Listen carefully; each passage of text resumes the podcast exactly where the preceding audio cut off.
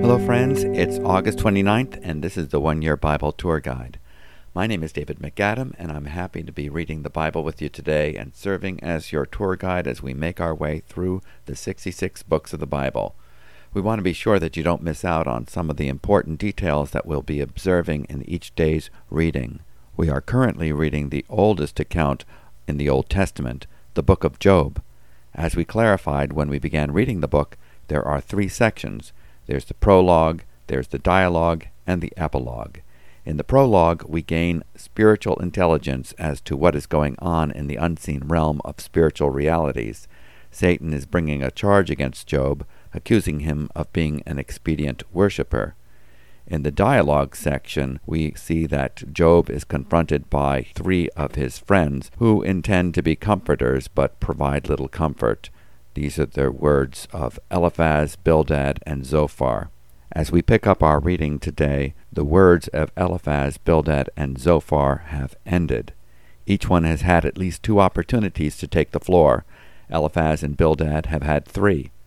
We have been reading Job's final defense, and just when we think the debate is winding down and all has been said, we hear from a character named Elihu, a fourth friend, in chapter 32. Unbeknownst to us, he's been listening to the rhetorical arguments that have been going on from the beginning. Although he appears to be more modest, he comes across as an angry young man, as we shall see. Let's go now to Job's defense in chapter 31, and we'll begin reading from verse 1. And I am reading from the English Standard Version.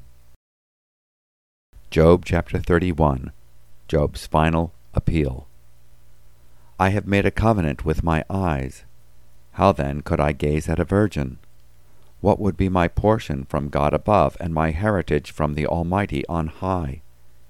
Is not calamity for the unrighteous, and disaster for the workers of iniquity? Does not he see my ways and number all my steps? If I have walked with falsehood, and my foot has hastened to deceit, let me be weighed in a just balance, and let God know my integrity if my step has turned aside from the way, and my heart has gone after my eyes, and if any spot has stuck to my hands, then let me sow, and another eat, and let what grows for me be rooted out. If my heart has been enticed toward a woman, and I have lain in wait at my neighbor's door, then let my wife grind for another, and let others bow down on her. For that would be a heinous crime, and would be an iniquity to be punished by the judges, for that would be a fire that consumes as far as Abaddon, and it would burn to the root all my increase. If I have rejected the cause of my manservant or my maidservant, when they brought a complaint against me, what then shall I do when God rises up? When he makes inquiry, what shall I answer him? Did not he who made me in the womb make him? And did not one fashion us in the womb? if I have withheld anything that the poor desired, or have caused the eyes of the widow to fail, or have eaten my morsel alone, and the fatherless has not eaten of it. For from my youth the fatherless grew up with me as with a father, and from my mother's womb I guided the widow.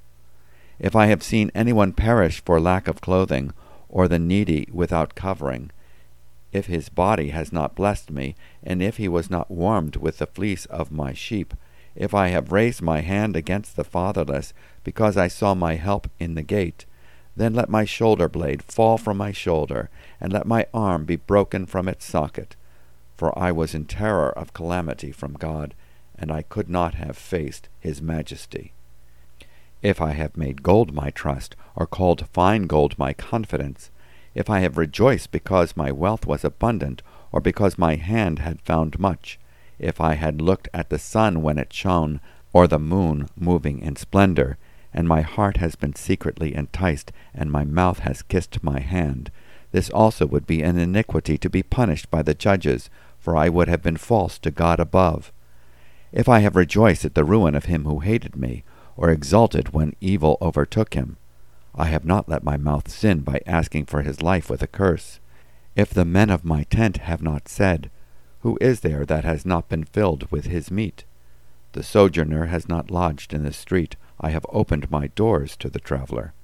if I have concealed my transgressions as others do, by hiding my iniquity in my heart, because I stood in great fear of the multitude, and the contempts of families terrified me, so that I kept silence and did not go out of doors. Oh, that I had one to hear me! Here is my signature. Let the Almighty answer me. Oh, that I had the indictment written by my adversary! Surely I would carry it on my shoulder, I would bind it on me as a crown. I would give him an account of all my steps, like a prince I would approach him. If my land has cried out against me, and its furrows have wept together, if I have eaten its yield without payment, and made its owners breathe their last, let thorns grow instead of wheat, and foul weeds instead of barley.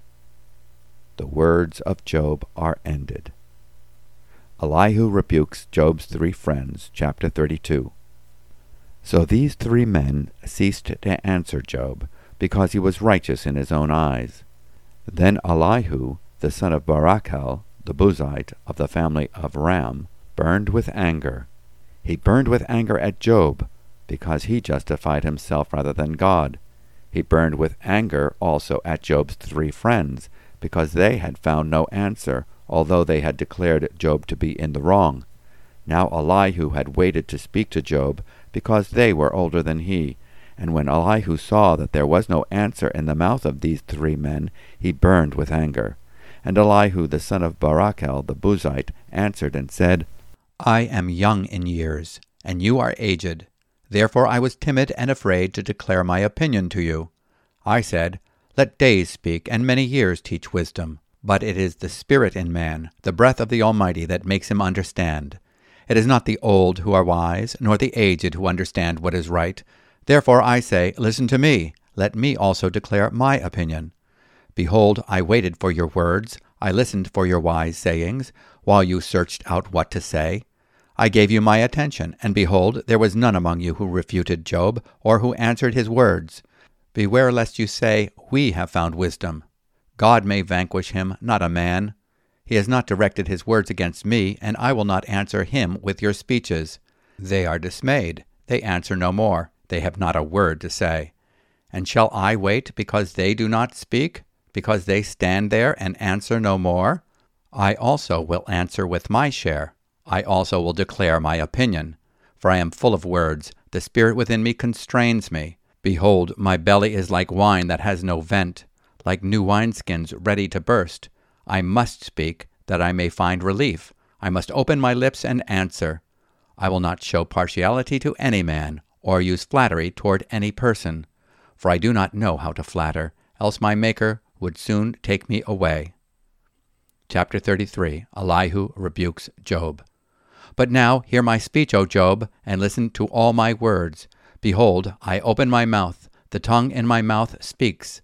My words declare the uprightness of my heart, and what my lips know, they speak sincerely. The Spirit of God has made me, and the breath of the Almighty gives me life.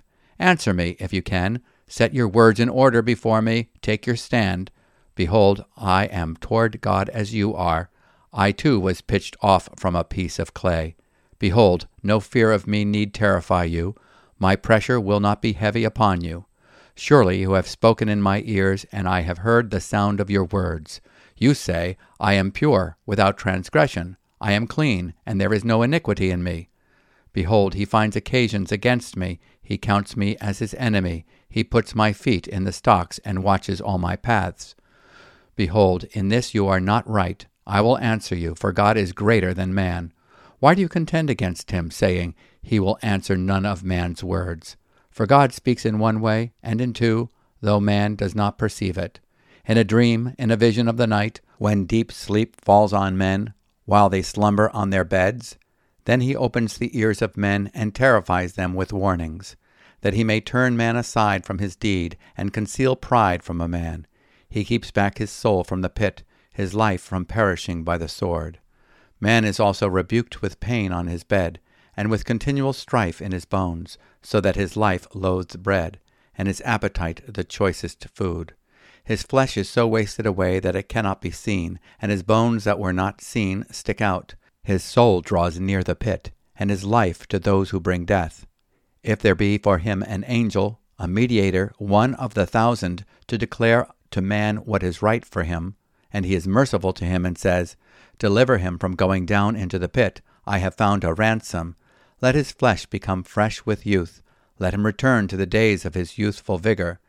Then man prays to God, and he accepts him. He sees his face with a shout of joy, and he restores to man his righteousness.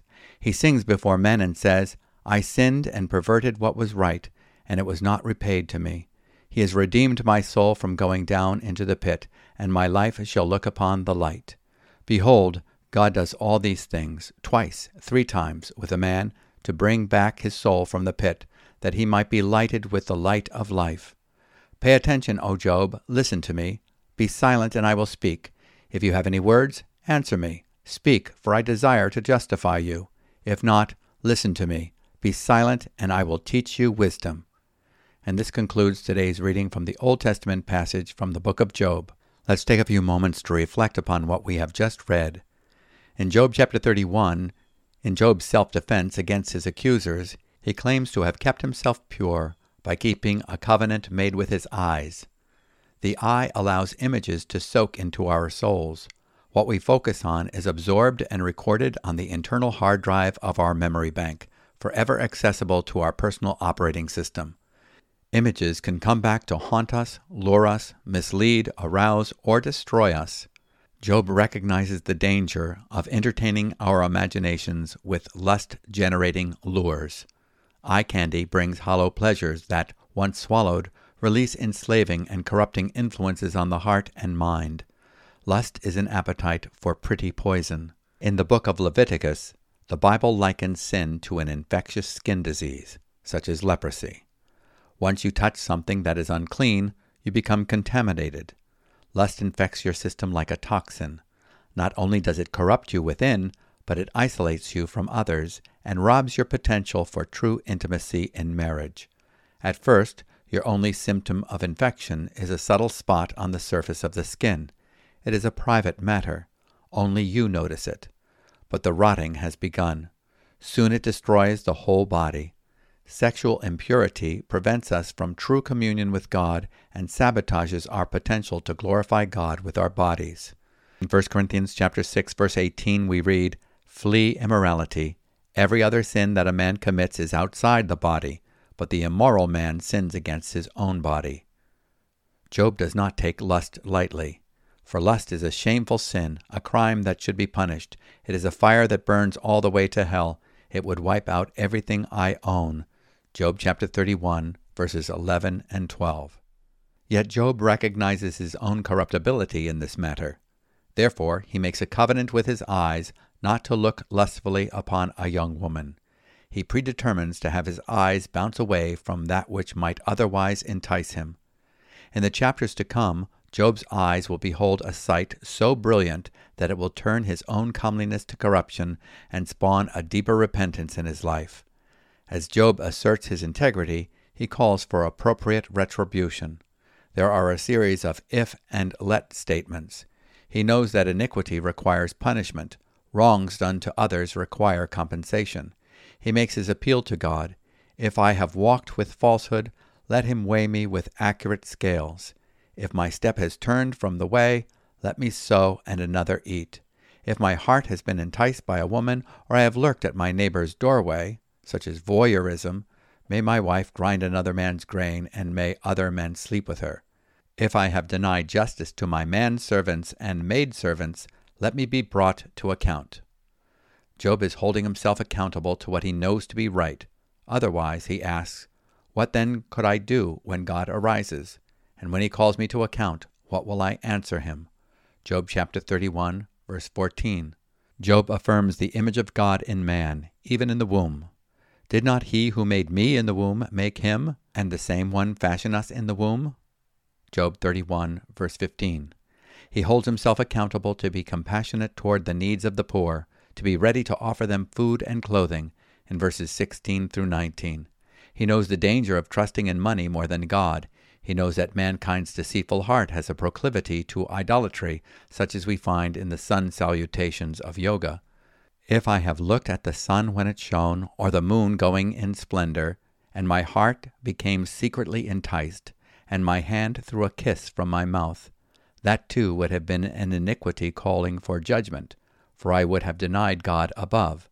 Job chapter 31, verses 26 through 28. Job's prayer calls for God's answer in the cross of Christ. Oh, that I had one to hear me! Behold, here is my signature. Let the Almighty answer me, and the indictment which my adversary has written. Surely I would carry it on my shoulder, I would bind it to myself like a crown. Job chapter 31, verses 35 through 36.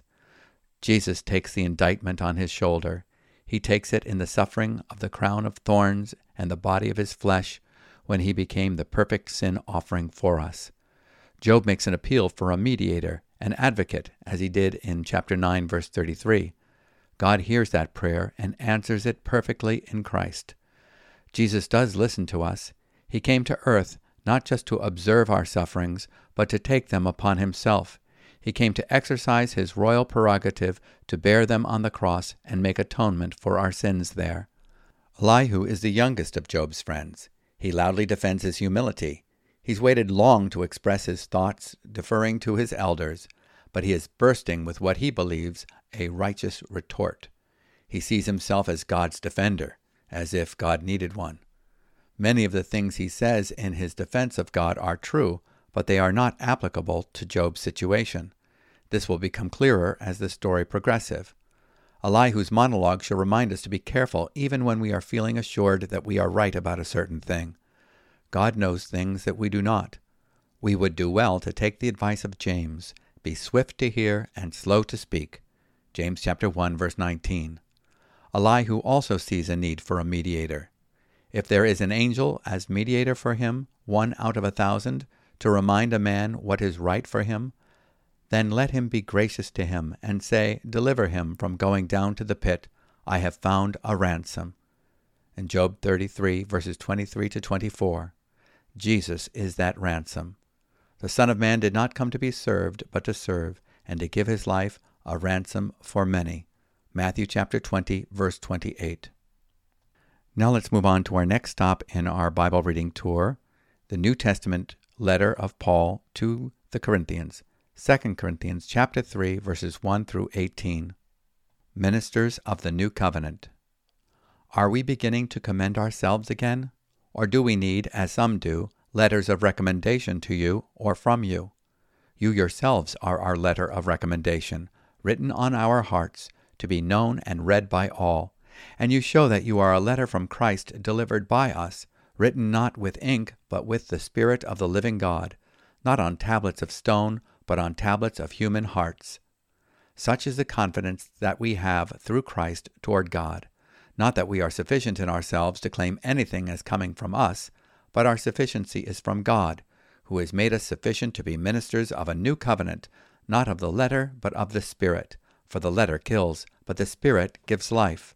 Now, if the ministry of death, carved in letters on stone, came with such glory that the Israelites could not gaze at Moses' face because of its glory, which was being brought to an end, will not the ministry of the Spirit have even more glory? For if there was glory in the ministry of condemnation, the ministry of righteousness must far exceed it in glory. Indeed, in this case, what once had glory has come to have no glory at all because of the glory that surpasses it. For if what was being brought to an end came with glory, much more will what is permanent have glory. Since we have such a hope, we are very bold, not like Moses, who would put a veil over his face so that the Israelites might not gaze at the outcome of what was being brought to an end. But their minds were hardened. For to this day, when they read the Old Covenant, that same veil remains unlifted, because only through Christ is it taken away. Yes, to this day, whenever Moses is read, a veil lies over their hearts. But when one turns to the Lord, the veil is removed. Now the Lord is the Spirit, and where the Spirit of the Lord is, there is freedom. And we all, with unveiled face, beholding the glory of the Lord, are being transformed into the same image from one degree of glory to another. For this comes from the Lord, who is the Spirit. And this is the end of our reading from the New Testament. Paul's second letter to the Corinthians. The Apostle Paul calls us to be confident in the gospel of Jesus Christ. We preach a person, not a religion. We preach Christ, not ourselves. The gospel has qualities that surpass the ministry of religion as represented by the Old Covenant. Only the ministry of the New Covenant of God's grace can give lasting hope, impart the knowledge of God's glory, and grant pardon rather than condemnation. Only the ministry of the gospel can transform us into the likeness of the Lord of glory. Only by the Holy Spirit and the revelation of Jesus Christ through the Word are we able to turn to God, look to Him, and rely upon Him to become all that He has already made us to be. And who are we? We are part of a new creation in Christ, reflecting the light of His glory. Are you a living letter, citing what God can do to bring a soul that was dead in sin to life and transformation? May we all be living recommendation letters of what the gospel can do. And now, for our next stop on our Bible reading tour, we go to the Bible songbook and prayer book, the book of Psalms, Psalm 43, verses 1 through 5. Send out your light and your truth. Psalm 43. Vindicate me, O God, and defend my cause against an ungodly people. From the deceitful and unjust man, deliver me. For you are the God in whom I take refuge. Why have you rejected me? Why do I go about mourning because of the oppression of the enemy? Send out your light and your truth. Let them lead me. Let them bring me to your holy hill and to your dwelling.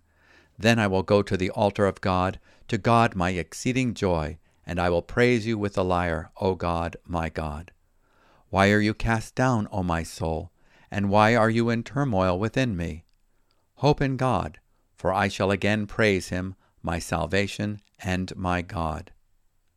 As we learned yesterday, this psalm is a complement to the previous psalm, Psalm 42. We hear the repeated question, Why are you downcast, O my soul? And the answer, Hope in God.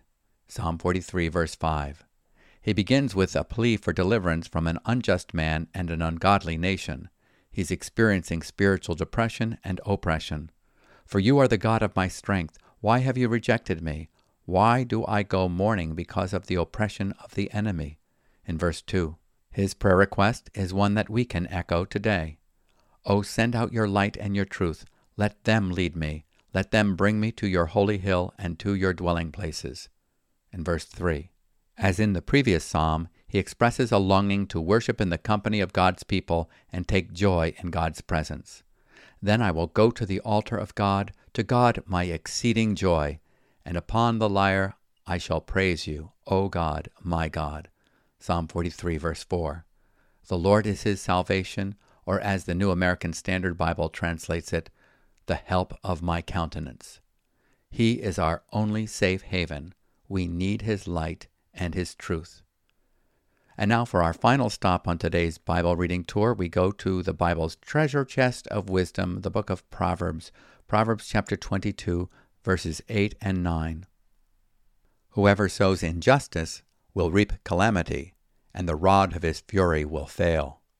Whoever has a bountiful eye will be blessed, for he shares his bread with the poor. We learn from this proverb that those who plant injustice will harvest disaster. Verse 9 reminds us that there is a reward for those who recognize the abundance of God's merciful provision towards them and are generous to the poor. The irony is that they are not prisoners to their selfish desires. They have a benevolent disposition, an abundance mentality, and are ready to share their material blessings with those in need. Let's pray together. Lord, we desire to be living letters, testimonies of what your saving grace can do. Give us a holy resolve to stay true to what we know is pleasing to you. May we hold ourselves accountable in the details of our daily living. We make a covenant with our eyes and our hearts to steer clear of idolatrous desires. Thank you for the new covenant of your grace, in which you, the lawgiver, become the lawkeeper in our hearts teaching us to say no to ungodliness and yes to that which is right, good, and honoring to your nature. We ask that you continue to send forth your light and your power through the ministry of your church. In Jesus' name, Amen. This concludes today's excursion through the One Year Bible, and we look forward to picking up where we left off tomorrow. And I challenge you to think about those you might invite to share your Bible reading journey. If you haven't done so already, I recommend that you subscribe to this podcast. One of the benefits is that you will get a prompt to know when fresh episodes are available. If you'd like to know more about our ministries, you can go to our website, newlife.org. You can also subscribe there to a written copy of our daily commentary on each day's readings. As always, it's good to have you with us, and we hope you can join with us tomorrow. May the grace of our Lord Jesus Christ be with you in abundance. Shalom.